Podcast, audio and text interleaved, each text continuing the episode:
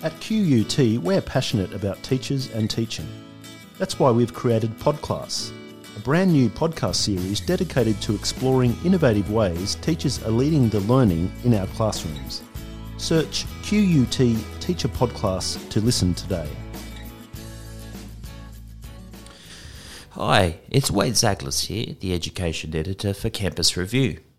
Former James Cook University academic and world renowned marine physicist Peter Ridd has taken to GoFundMe to cover legal costs needed to continue his fight against JCU's unfair dismissal claim. In mid April, the Federal Circuit Court ordered the university to pay Ridd 1.2 million after being unlawfully sacked. Ridd told his supporters on the GoFundMe page, we must fight again, and we will need about 1.5 million to take this as far as the High Court if necessary. I have little doubt we'll win. Since posting earlier this week, the, the academic has raised roughly 610,000, including the 260,000 he was already donated to fight the original court case.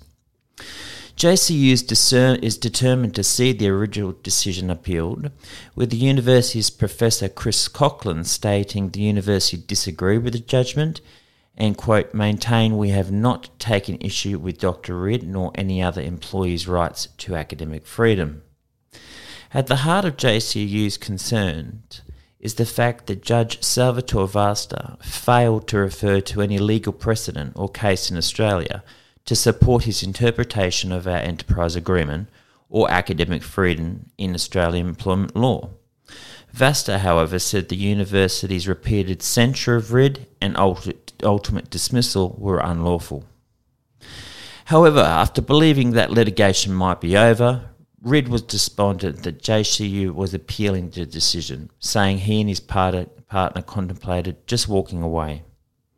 After all, why should I ask donors for 1.5 million to fight a pointless battle that the state or federal education ministers could settle with a phone call to, to, to JCU who asked? Your donation, great or small, will not just help me fund this essential battle, it will also send a powerful message to governments about what the public expect of our universities, he said on a web page. You can comment on the story by p- clicking on the comments section below. I'm Wade Zaglas, and thanks again for listening.